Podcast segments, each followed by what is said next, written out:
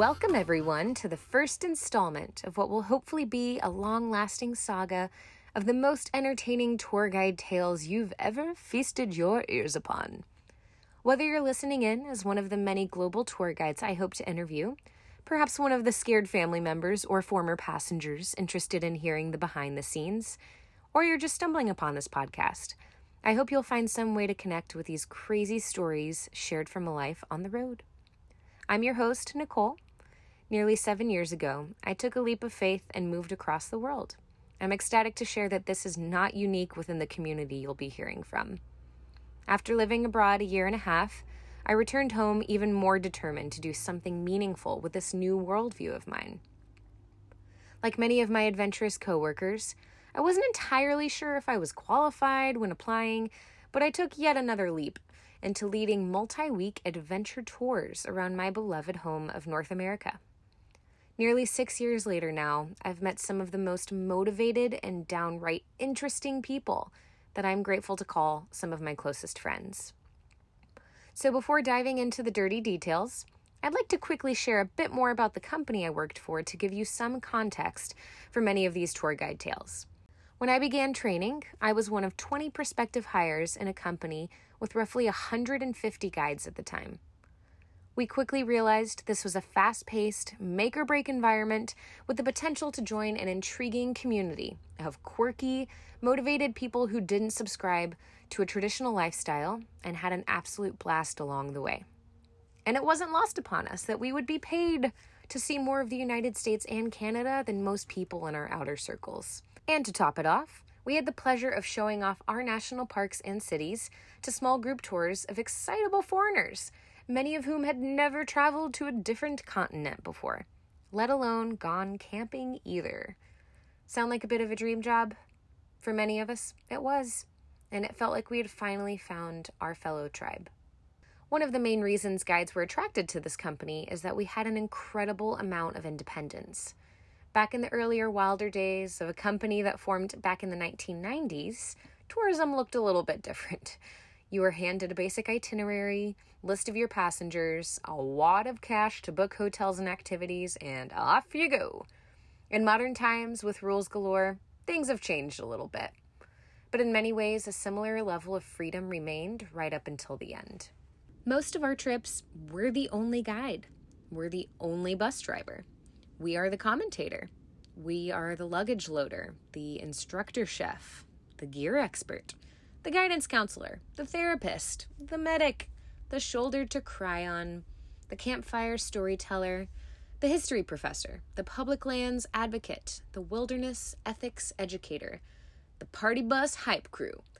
But most importantly, we're the person that gets to affect positive change in the lives of those in our vans and show them a world they hadn't seen before. We worked our asses off, and just about every time it paid off. We had the pleasure of gaining a global swath of new couch surfing hosts, otherwise known as the passengers that actually liked us. Not to mention, we could just about bank on pulling up to any campground or hotel knowing we would run into another one of our coworkers, ready to crack a beer and share in the madness that was a life on the road. Now, the idea for the podcast began as one of our fellow guides began interviewing folks from our company about some of the crazier experiences we'd encountered along the way. He's been very gracious to let me run with this idea and make it come to fruition. And yes, he will be interviewed as planned. My future intention for this podcast is to interview guides from all walks of life, as there's no shortage of fascinating characters you can meet while traveling at home or perhaps abroad. Now that 2020 is nearly coming to a close, this has become a true labor of love for me. Our dear company, as many other tourism based companies relying on global travel, have been unable to survive this shitty coronavirus pandemic. It's forcing us all, though, to take a step back, reflect, and remember the community of people that got us to where we're at today. Because these are the people that get you through the tough times, whether you can physically see them or not.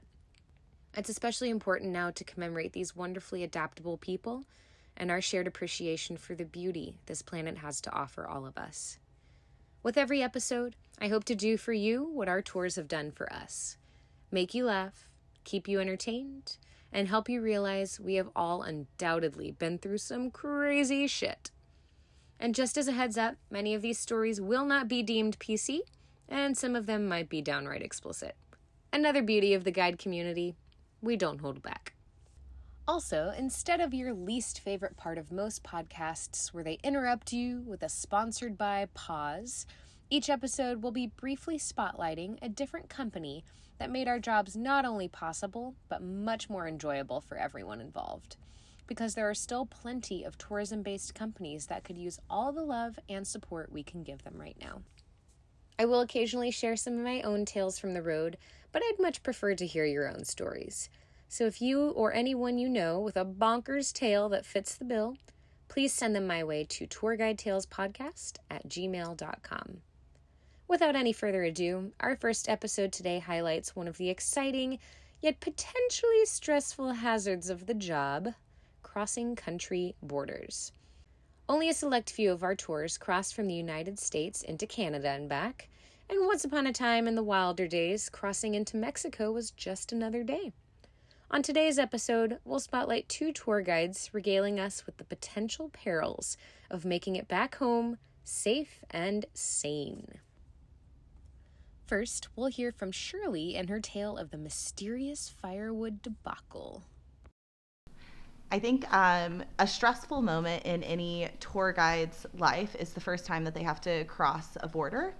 Um, so it's pretty stressful to take a group of 22 foreigners across a border, particularly into the United States. Um, our border patrol agents are not so kind. Um, so I'll start back in the morning of our of this border crossing. I was super diligent about making sure that we didn't have any fruits or vegetables or dairy products um, or firewood. Um, to the point where I actually like unloaded everything and double checked and then reloaded everything um, one of my travelers actually put the firewood back into the trailer, but I got it back out. Um, so we drove the two hours to the border, um, got there, everything's going swimmingly. Um, it was really great. We were the first in line. We didn't have to wait for anyone in front of us. Nice. Mm-hmm, right? It's the the only goal. Um, and so all of the travelers unloaded. They were um, started to show their IDs to the border patrol agent. And then um, one of the agents came and asked me to open the trailer. I had checked everything, so I was super confident. I opened all of the doors to the trailer. So, like, just like, yeah, look at it. Like, I looked check at this it, shit. Um, and there was firewood just sitting right dab, smack dab in the middle of the back door of the trailer.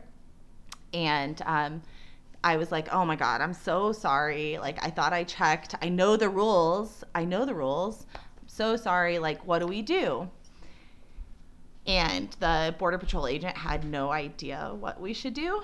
And so he took this firewood, he took it into his superior, and he was like, I think it's no big deal. I think that we just like have a place where we put this. Like, there's like this pile of oranges, and I think that we just put the firewood there and it gets confiscated, and I think we burn it. And I was like, great, great, great. Thanks so much. So sorry. Um, so all of my travelers are still just going through the motions of border patrol and then this um, agent comes back out to me and he's like actually this firewood needs to go back to canada and so i'm like okay how how do you suggest that i get this firewood back to canada um, because i'm driving a 25 passenger bus with a trailer can I just like walk it, you know, the 10 feet back into Canada? And he's like, no, no, no, you're going to need to drive it back into Canada. So I'm like, okay, cool. I can do this. I was like, can my all of my travelers just stay here and keep going through the process and I drive back in, back to Canada, drop it off. He was like, Yeah, sure. I was like, Okay, where do I put it? Where do I put the firewood? And he was like, I don't care, just kick it into Canada. So I'm like, okay, cool, cool, cool, cool. I can do this. Um, so I drive, um, make it, this a U-turn that was way too tight, like very scary U-turn to go back into Canada. I get to Canadian Border Patrol and show them my passport. And um, I had been like checked into the United States, but not back out. So now I'm sitting at Canadian Border Patrol and they say, You're not allowed to be in two places at once. So what should we do? And I was like, I have no idea. You tell me what I should do. So I'm standing there. He goes and talks to his superior. He comes back and he's like, okay, we'll let you go in, but we need to know what's in the trailer. Oh, Mm. So I, I know there's no firewood in the trailer because that's now on the bus for me to kick into Canada. Um, so he goes and looks in. He goes and looks in the trailer, and he's like, "This is a lot of luggage for someone who has no passengers." And I'm like, "Yeah, yeah, yeah. I left my passengers in the United States while I kick the firewood into Canada." and the Canadian Border Patrol says, "Well." Don't you see how it looks suspicious for one person to be coming across a border with 22 people's luggage, but no people. And I'm like, yes. Yes. I do see why that looks suspicious. Will you just take this fucking firewood and let me go back to the United States? So I explained the whole situation. I had this like form that they like the United States Border Patrol had given me to have the Canadian Border Patrol fill out. Canadian Border Patrol had never seen this paper before. Um, but I like shed a few tears and told them I really just need to get rid of this firewood and go back to the 22 humans who are just like Waiting. at this point they're just standing Aimless. standing there waiting for me to come back. And so they let me. And so I go, I have to make another really sketchy U turn back in because they don't really expect you to just head into Canada and then go back to the United States and keep doing this. So I make another sketchy U turn. I physically kicked the firewood off the highway down the median. And then I go back to re um, enter the United States. And this time it wasn't so lucky to be first in line. There were two Greyhound buses in front of me. So I had to wait for 60 human beings to be checked through the border. So, all in all, three hours later, I ended up back at where my travelers had been waiting for me for hours to pick them up. You would think now the story's over. I got rid of the firewood. Great. Well, as I was driving back in, um, I touched one of the radiation sensors. So, whenever you drive through a border, there's a sensor that tests your vehicle for radiation. And my vehicle had like touched one of the sensors, so it set it off. So I pulled up and I finally had gotten there, and the guy who had made me drive back into Canada um, came out and he was like, I'm so sorry, but you've tested positive for radiation. so Oh, he no. brought out this like This is a joke. No. this is not a joke. This is not a joke. So he brought out this like Ghostbusters like this like giant square contraption that he had to point at the bus, like physically every point of the bus and trailer, he had to like scan and test for radiation. Meanwhile, all of my passengers are standing there just watching me, just watching the bus get like scanned by this radiation thing. I don't even know. And then they go back and it like prints out this little paper and they have to go scan it on a computer. And then um, he comes back out and he was like, You're not going to believe me, but you tested positive for fluoride. I was like, sorry, I brushed my teeth. I don't know. Um, so he said, so the the yeah, so the vehicle tested positive for fluoride. So then he said, now we need to test you for radiation. Oh. This is real life, 100%. And I had an audience of just humans watching me. And at this point, I think it's hilarious because, like, how could it not be funny? I think they think I'm about to get arrested, but I have to stand there. Like, you know how you, whenever you walk into, whenever you go through airport security, you have to stand with your feet on the yellow, yellow feet marks and put your hands up. I had to stand like this while they shot me with this radiation detector. And um, turns out I did not test positive. I had no fluoride on me. So the guy was like, he told me, he was like, just go fast and get out of here.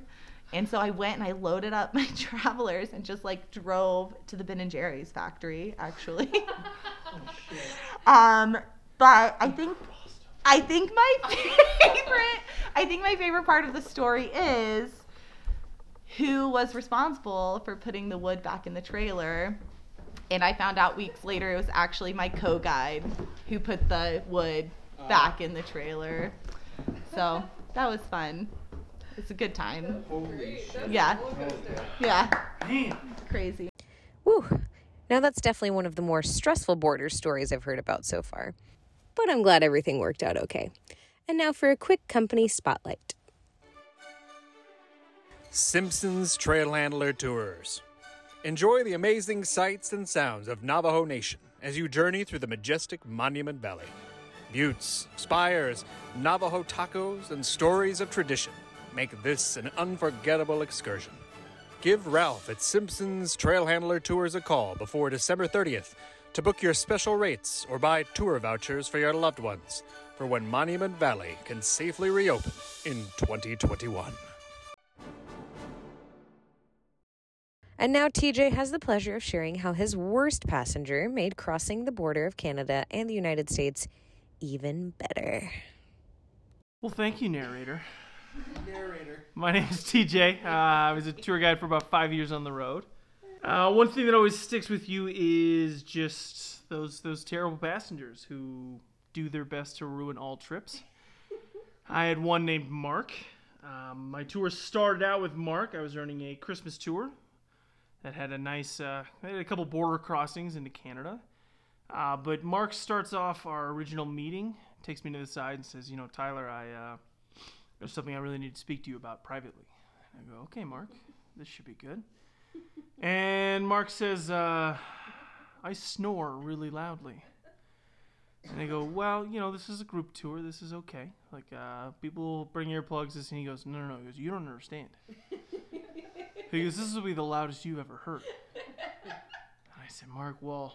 Luckily, I don't share a room with you, so it doesn't bother me a whole lot. And he goes, It's going to be a problem on tour.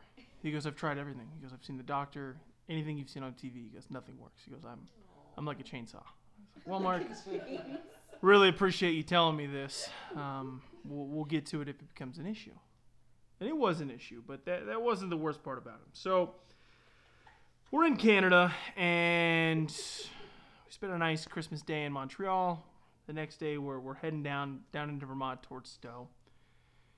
And I, I thought I made it very clear that we were going from Canada to the United States. These were all international travelers, and I thought there was a certain level of understanding of what that took to cross a border. So we're driving to the border. It's a smaller border crossing. There's there's three tours going, and I'm I'm in I'm in third. I'm the, the third van. So we pull up into the commercial vehicle lane, and we were given very strict instructions to not move. Nobody gets out of the van. We just we wait for the border patrol.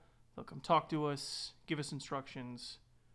Don't mess this up, or they won't let us into the United States. And so we're sitting there for about 20 minutes, and I think I noticed something in Mark's lap that looked like a bottle of alcohol.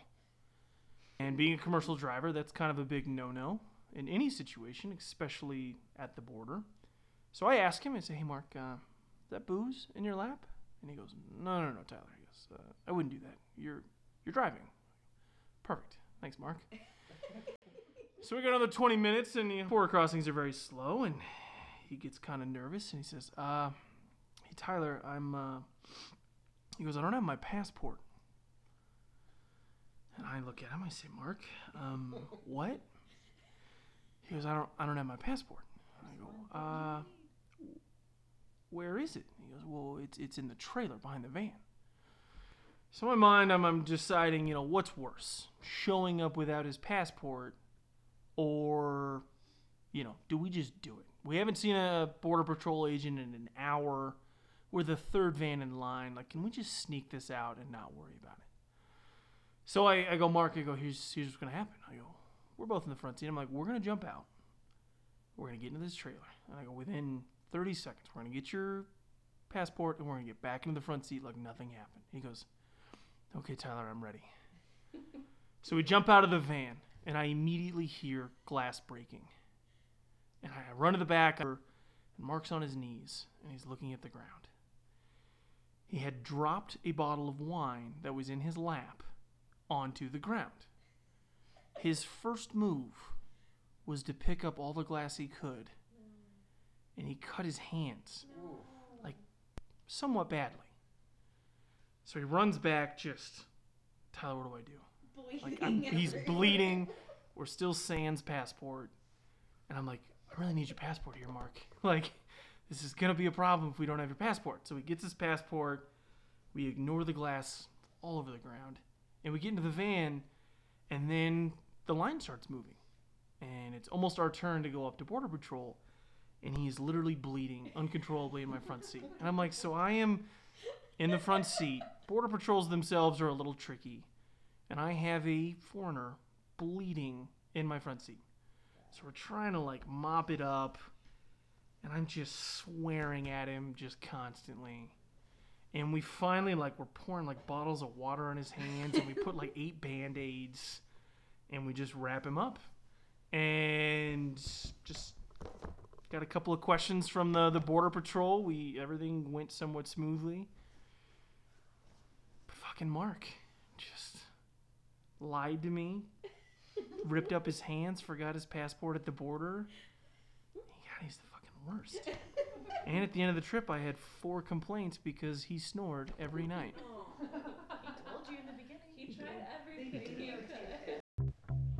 Thank you guys so very much for joining us on this first episode of Tour Guide Tales. We hope to see you for our next episode, where a few guides will be sharing some of their most embarrassing moments from the road. Until next time.